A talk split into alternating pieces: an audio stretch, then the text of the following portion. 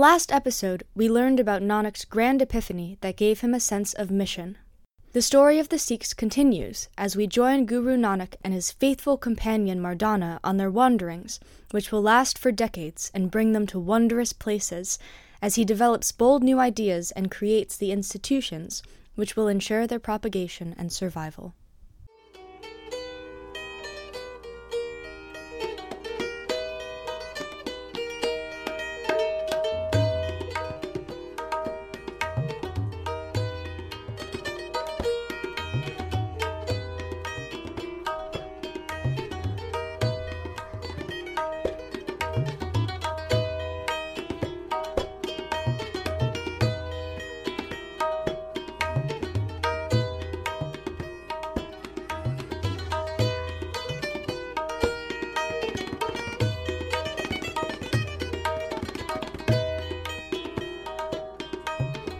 A fabulous feast has been laid out.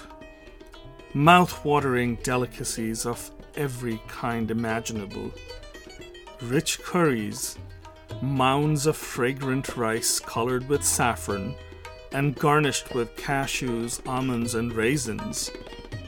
Trays heaped with succulent sweetmeats. It is a formal feast, a Brahmabhoj and it has been arranged by Malik Bhago, the richest man in the town of Sayyidpur.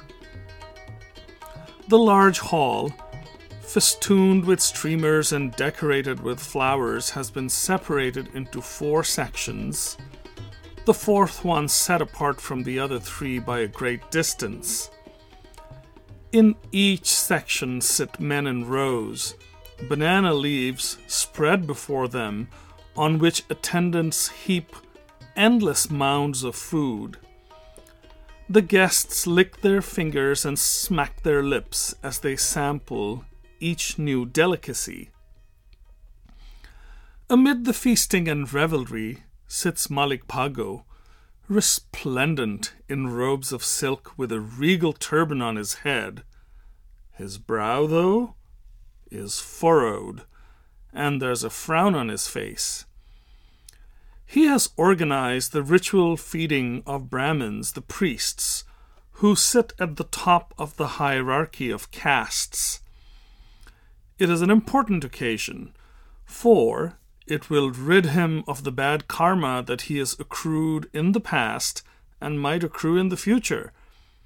It will grant all his ancestors absolution for their sins and will be their salvation. Befitting his status as a wealthy man, he has invited all the four castes to the feast and has spared no expense. A feast like this one, Sayyidpur has never seen before. This should be a day of joy and triumph, but Malik Bhago's mind is not at peace. For while the entire town has turned out to salute him and celebrate his power and wealth, there is one who has dared to defy him. Quietly, but effectively, by simply not showing up. Malik Bhago had decided to arrange a feast, the likes of which had never been seen in Sayyidpur before.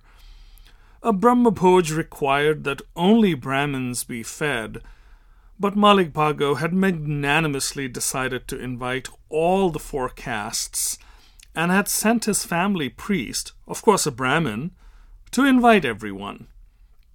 The Brahmin had made his way to a humble hut on the outskirts of Sayyidpur, the home of a poor carpenter named Lalo. For, he had heard, a holy man, a fakir or ascetic named Nanak, was living in Lalo's home.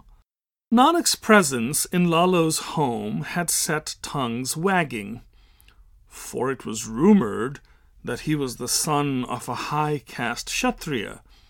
It was shocking and unseemly for him to be living in the hut of a carpenter, a low caste Shudra. The Brahmin haughtily informed Nanak of Malik Bhago's upcoming feast and bid him to attend as all the four castes had been invited. Nanak refused, saying that as a fakir, he didn't belong to any of the castes. the Brahmin scolded Nanak, warning him that his strange ways had already given him an unsavory reputation, and told him that he would incur Malik Bhago's wrath if he didn't attend. When Nanak refused, the Brahmin scurried to Malik Bhago and complained of his intransigence. After the feast, the chagrined Malik Bhago sent the Brahmin back to fetch the impudent holy man, but Nanak looked quizzically at him and refused to accompany him. What could Malik Bhago possibly want from me, O Brahmin?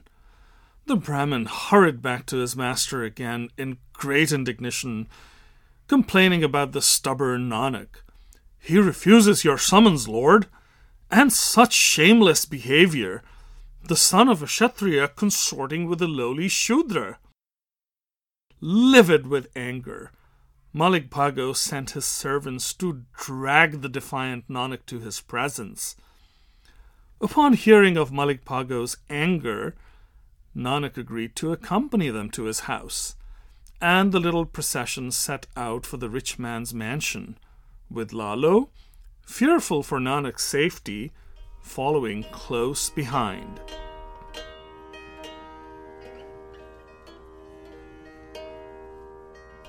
How dare you turn down my invitation to the feast? Malik Bhago thundered, a hush settling in on the room as he sat in his throne like chair, surrounded by his followers and household priests. Nanak, who stood humbly before him, replied that he was a fakir and he had no use for rich food or delicacies. His answer, rather than placating Malik Bhago, only served to anger him even further. You call yourself a fakir? Refuse my food? And dare to break bread with a lowly carpenter? Upon which Nanak softly asked, Do you have any food to offer me now? Slightly mollified, Malik Bhago sent the Brahmins to his kitchen to bring some food for Nanak. Nanak turned to Lalo, who stood close by, his hands clasped before him and his head bowed humbly, and asked him to fetch some food as well. The Brahmins returned from the kitchen bearing a hot and aromatic fried delicacy known as a luchi kachori. In a few moments, Lalo returned with a dry roti coarse bread made of kodri or millet, a humble staple of the poor. Nanak calmly looked at Malik Bhago as he grasped the fried delicacy in his left hand and the coarse millet bread in his right hand, and then he squeezed. The assembly gasped in wonderment. Drops of blood dripped from Nanak's left hand. The rough millet bread yielded drops of milk.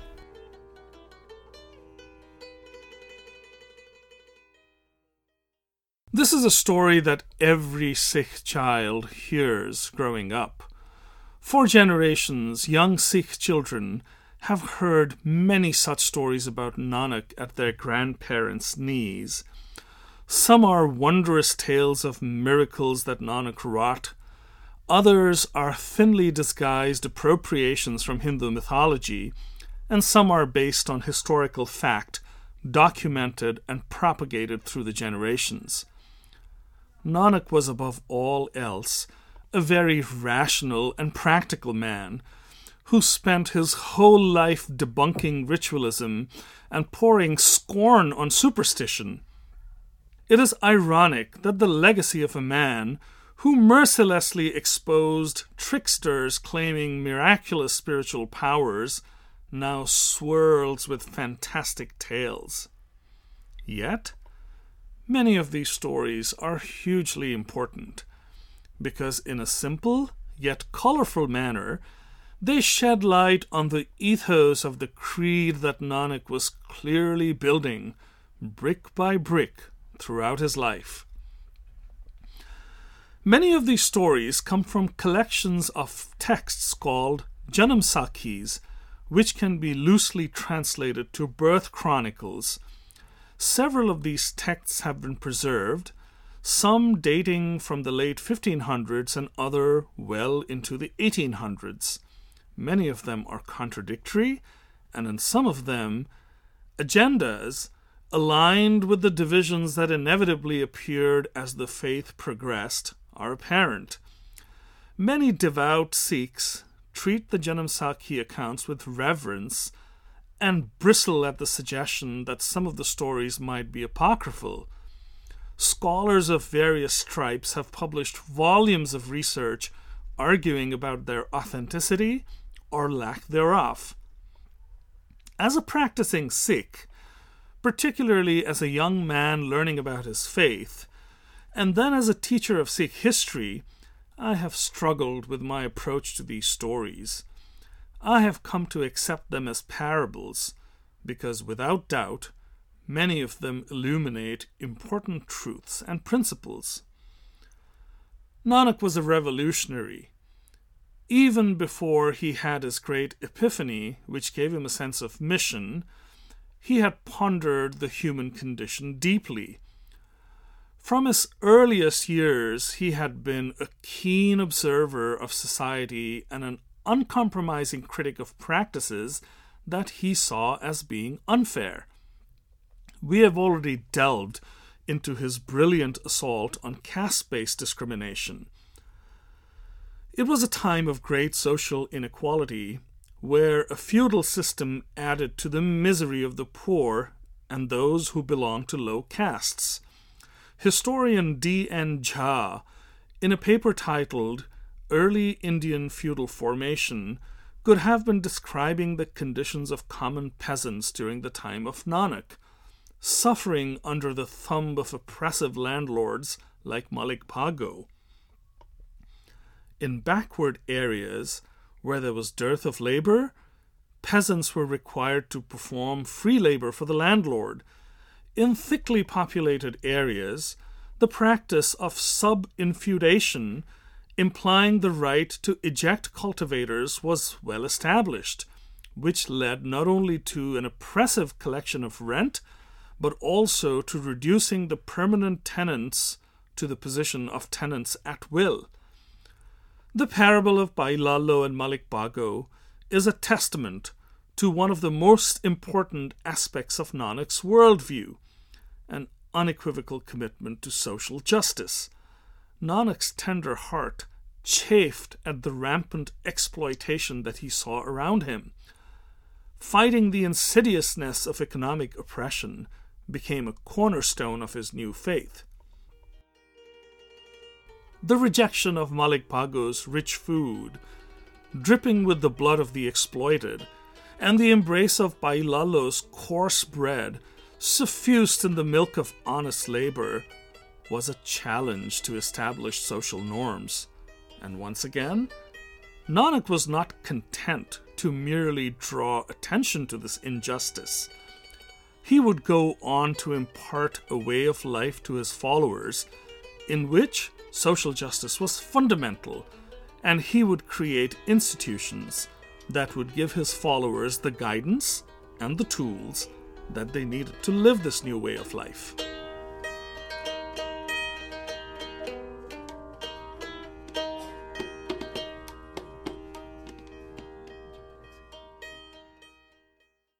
Nanak left Sultanpur a young man after his spiritual awakening with his faithful companion Mardana, they were to wander for over twenty years, traveling great distances and visiting many lands, always seeking dialogue and discourse.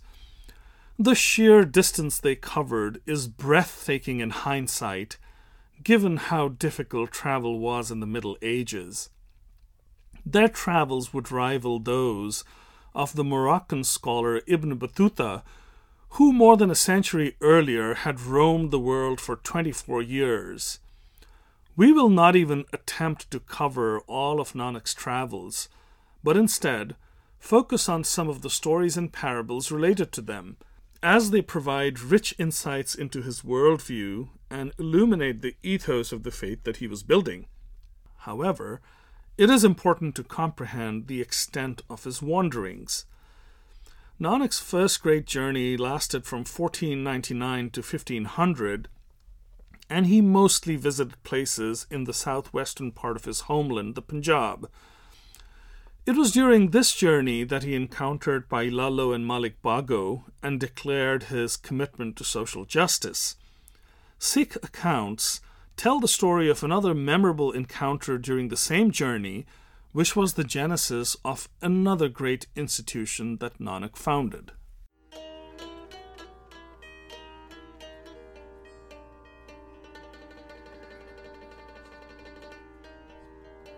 Many travelers to India end up visiting the Golden Temple in Amritsar, one of the most prominent Sikh gurdwaras or places of worship in the world. A visit to the Sri Harmandir Sahib, which is how Sikhs refer to the Golden Temple as, is a truly memorable experience. The Gurdwara shimmers like a jewel, its image reflected in the rippling waters of a halcyon pool that surrounds it strains of Gurmat Sangeet, traditional Sikh music of devotion, can be heard as one walks on the cool marble of the promenade that encloses the pool.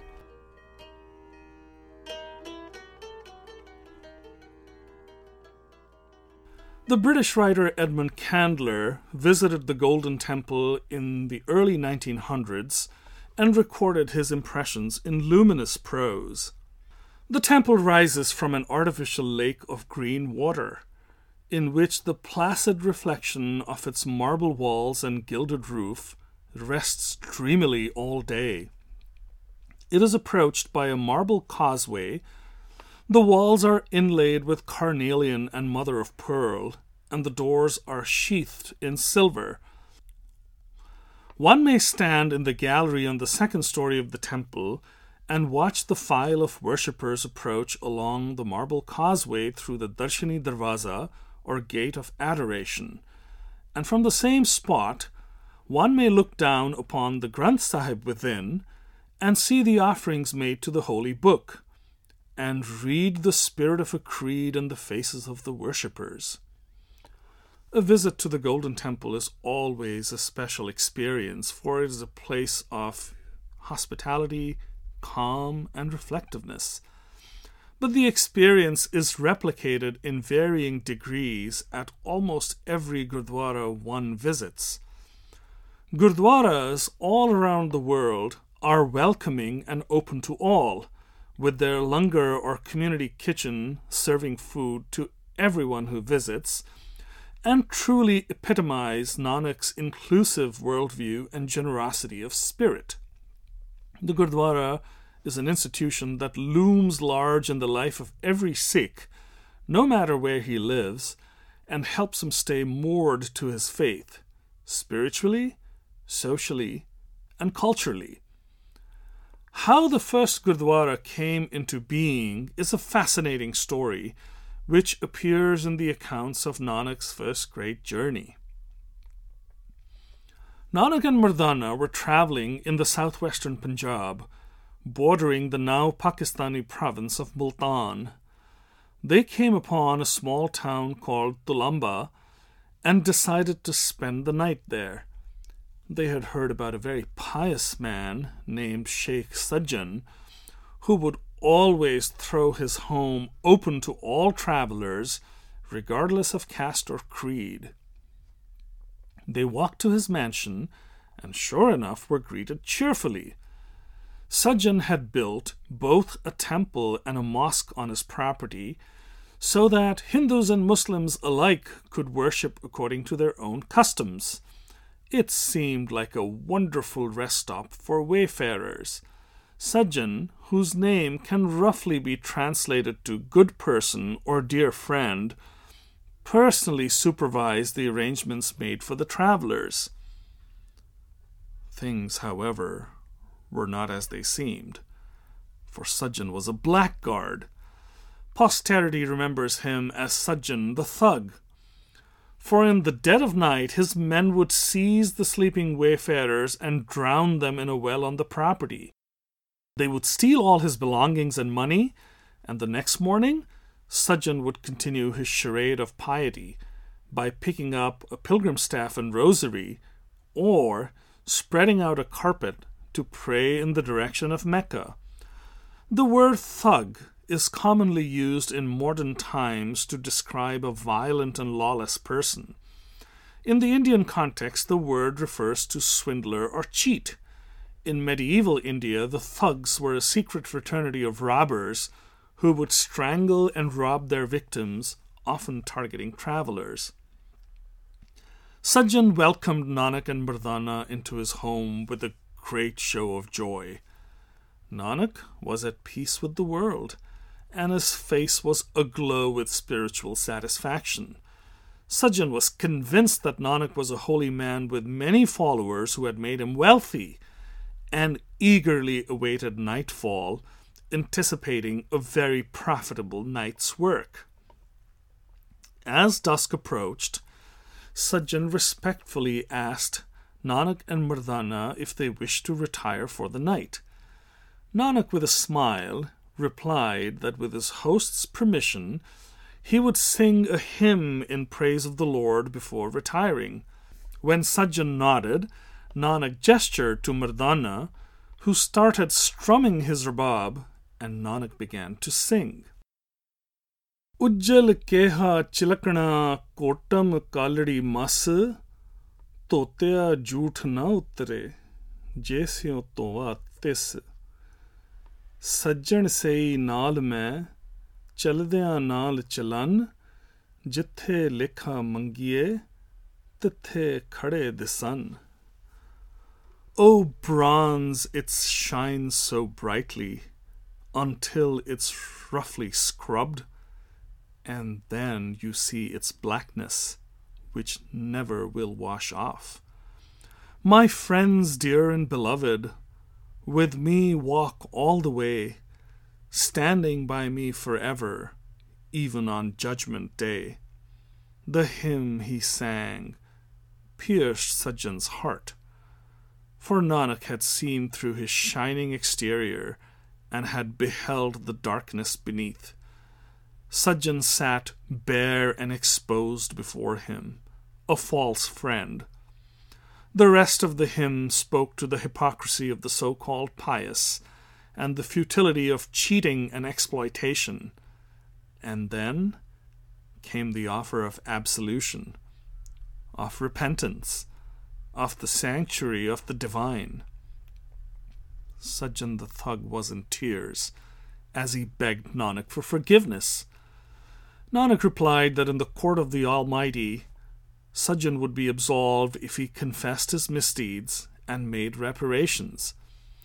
Nanak's tender heart was touched by Sajjan's repentance, and he listened patiently as the thug confessed to all of his crimes. The next day, Sajjan gave away all of his ill gotten gains to the poor and became a disciple or Sikh of Nanak. Sajjan's mansion became a genuine place of repose for travelers. Before the advent of hotels in the Indian subcontinent, travelers would seek refuge at night at places called dharamsals, which would provide safe lodging for free. The word Gurdwara is a relatively modern term for a Sikh place of worship. In Nanak's time, a place of Sikh worship was called a dharamsal a place of rest and repose, where food and shelter would be provided to all for free, and the praises of the Almighty would be sung. The Dharamsal was the precursor to the modern Gurdwara, and the very first Dharamsal ever to be established was Sheikh Sajjan's home. It is ironic, though, that even today, Sheikh Sajjan, who became a beloved Sikh of Guru Nanak, and whose home was the first Sikh Gurdwara ever, is still remembered as Sajjan the Thug.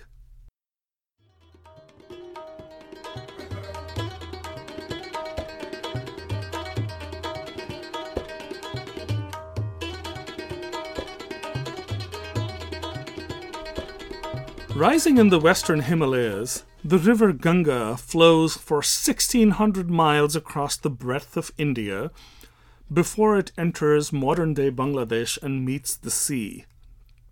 For thousands of years, the Ganga has loomed large in the consciousness of Hindus, who treat the river as sacred. The river is considered the embodiment of the goddess Ganga, and a colorful mythology surrounds its creation. The waters of the Ganga are considered holy by Hindus, who have flocked to the river for centuries to purify themselves by ritual bathing. The city of Hardwar lies on the banks of the Ganga as it emerges from the mountains and enters the plains. It is one of the ancient sites of pilgrimage that dot the banks of the Ganga and attracts thousands of worshippers. It is early morning in Hardwar, and the mighty Ganga flows serenely. A crowd of men stands in the shallower waters close to the banks, immersed in water to their navels, their faces turned towards the rising sun. Reverently, they cup their hands, fill them with water from the river, and chanting prayers, they toss the water towards the east with a flourish. They are performing a ritual known as the Tarpan, offering water to the gods, the holy sages, and their ancestors. It is a solemn occasion. Not only is it their duty, but great benefits are going to accrue. The souls of their ancestors will be sated the supplicants will be blessed with long life, radiance, superior intellect, wealth, success, and excellent digestion to boot. The solemnity of the occasion is somewhat marred by the antics of a young man whose face is pointed in the opposite direction. He mimics the worshippers, and with his hands cupped, scoops up water and with a flourish even grander tosses it towards the west.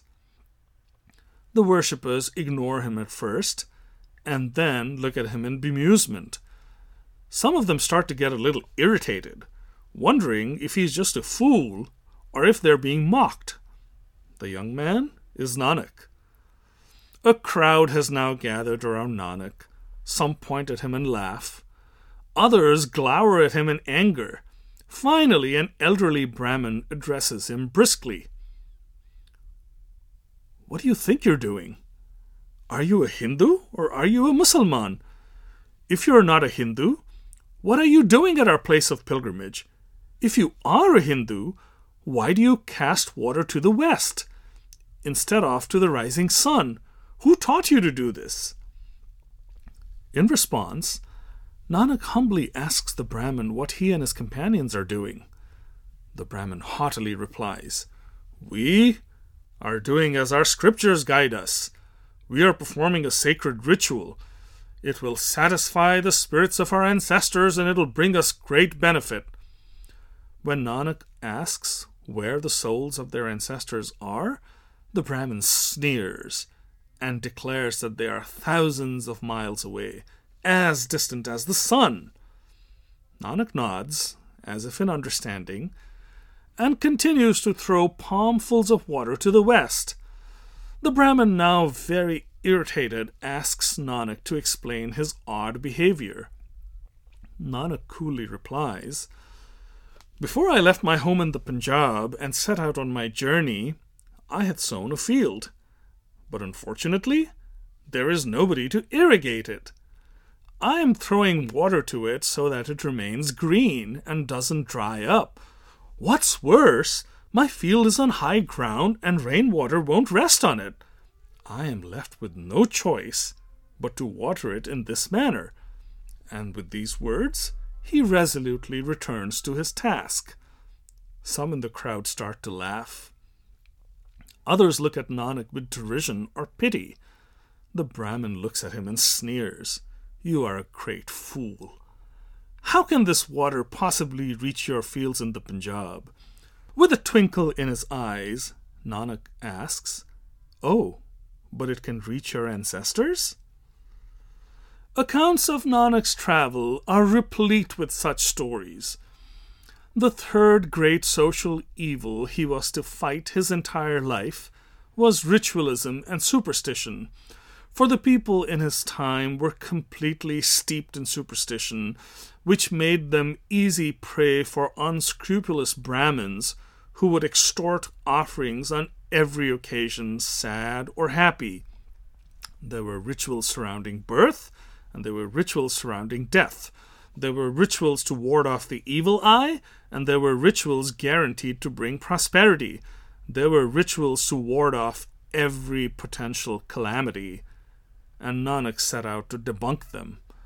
Ultimately, his real genius lay in the lasting institutions he created to address the social ills he saw so clearly, and the stories of his travels are wonderful tools to understand their genesis.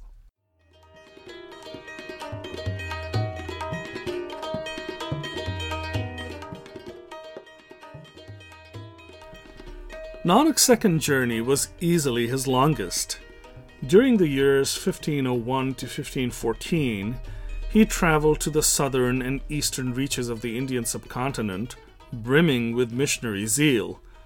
The holy man and his companion presented a most unusual spectacle. The most ancient of the Janam Sakhis or birth chronicles provides a colorful description of Nanak's garb as he set out on his journey.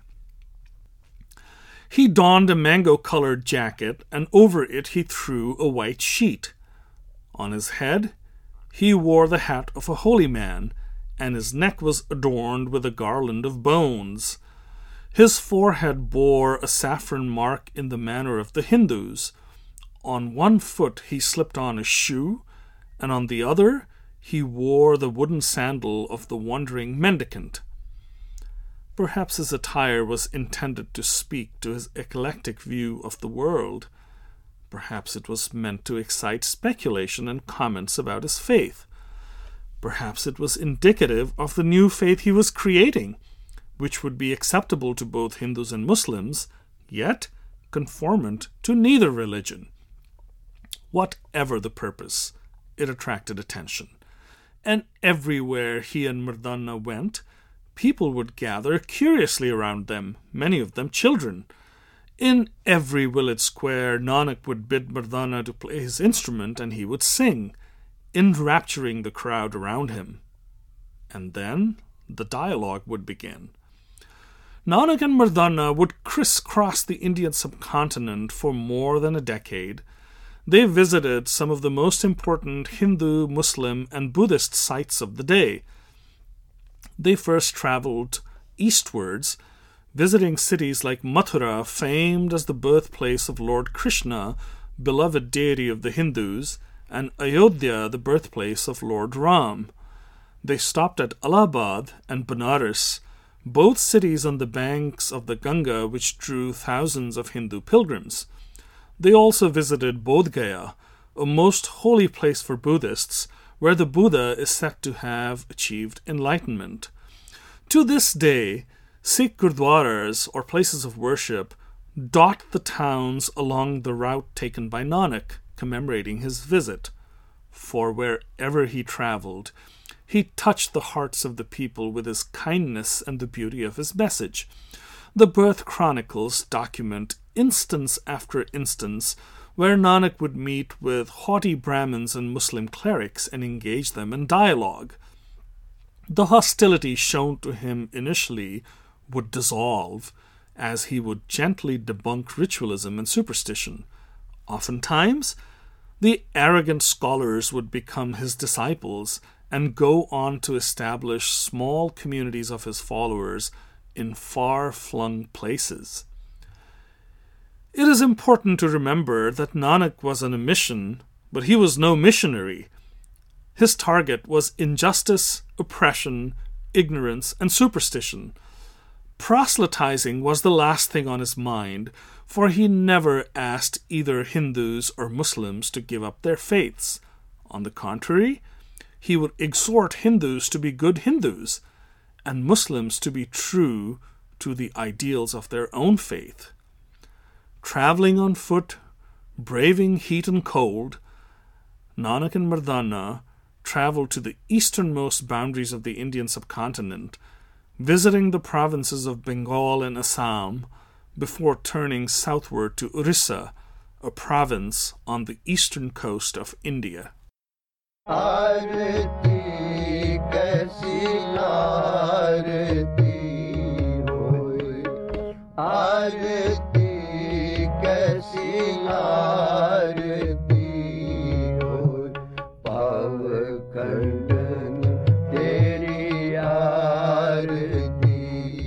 In 1321, a Franciscan friar named Odoric published an account of his visit to India on his way to China. In his book, Friar Odoric recorded his impressions of many wondrous spectacles that he had witnessed.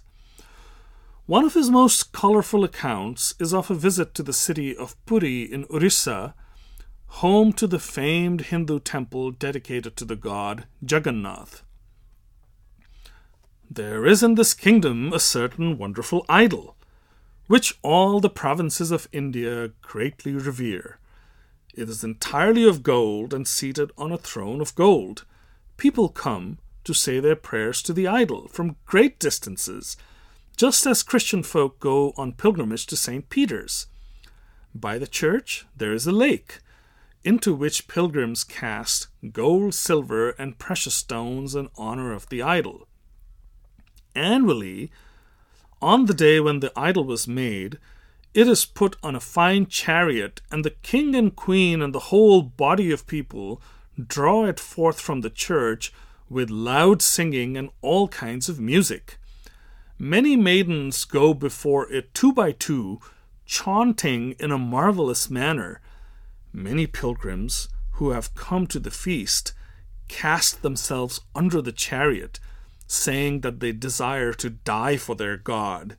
And as the car passes over them, it crushes them, cuts them in sunder, and so they perish on the spot.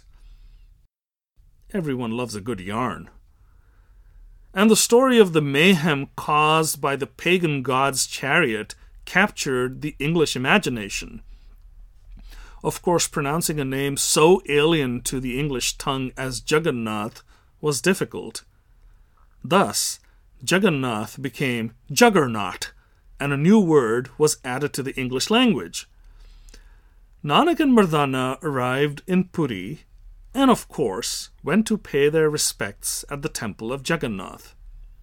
It was dusk, and devotees had gathered in the temple. Nanak and Mardana tried to enter, but were stopped by a group of haughty Brahmins, perhaps suspicious of their caste origins and Nanak's odd accoutrements. Nanak calmly seated himself on a platform outside the temple. The birth chronicles suggest that the priests were unable to complete their evening rituals and were upbraided by their deity for denying a most holy man entrance. Realizing their error, they rushed to Nanak and apologized profusely and begged him to enter the temple. Nanak, now standing with the rest of the pilgrims, took in the wonderful spectacle. The lamps were lit, Nanak was invited by the high priest to stand up and join the worship, which was grand and imposing. Opulent offerings to Jagannath were made on silver salvers studded with pearls. On the salvers were fragrant flowers and censers from which rose the sweet smell of incense. The beautiful temple was illuminated by the light of flickering lamps, but Nanak seemed unmoved by the beauty. He was in deep reverie. The priests, disappointed at Nanak's aloofness and his seeming rebuff, asked him why he hadn't participated in the worship. And then he spoke. गगन में थाल रव चंद दीपक बने तारका मंडल जनक मोती धूप मलयान लो पवन चवरो करे सगल बन राय फूलंत ज्योति कैसी आरती होए भव खंडना तेरी आरती अनहता शब्द वाजंत फेरी The firmament is thy salver, the sun and moon lamps thine. The pearls that your salver adorn, stars that brightly shine. the scent of fragrant verdant trees, no censer smells so sweet. Thy fan the wind, and flowers lamps, O nature's glorious feet. How shall I pray to you, my Lord, salvation of the world? To the strains of unstruck hallowed sound, your worship does unfurl. Nanak was not being disrespectful in the very least. He was too kind a man to scorn devotion. He had, however, been transported. The worship of the idol Jagannath, despite the pomp and pageantry to him, was banal. It was empty. It was small.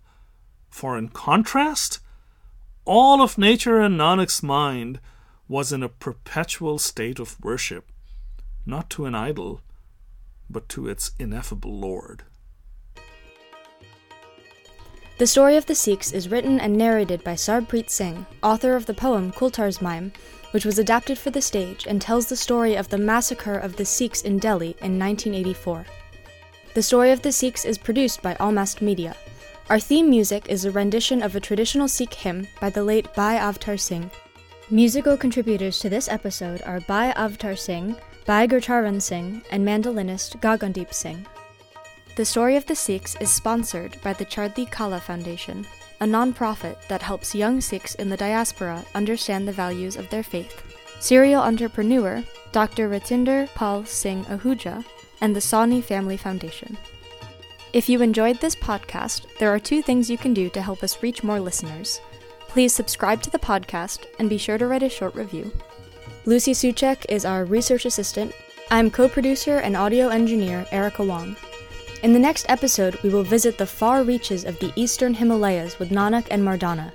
We will join them on the ancient Indo Egyptian trade route as they journey to the heart of the Islamic world. We will then return with Nanak to his homeland as he gives shape to a new world religion.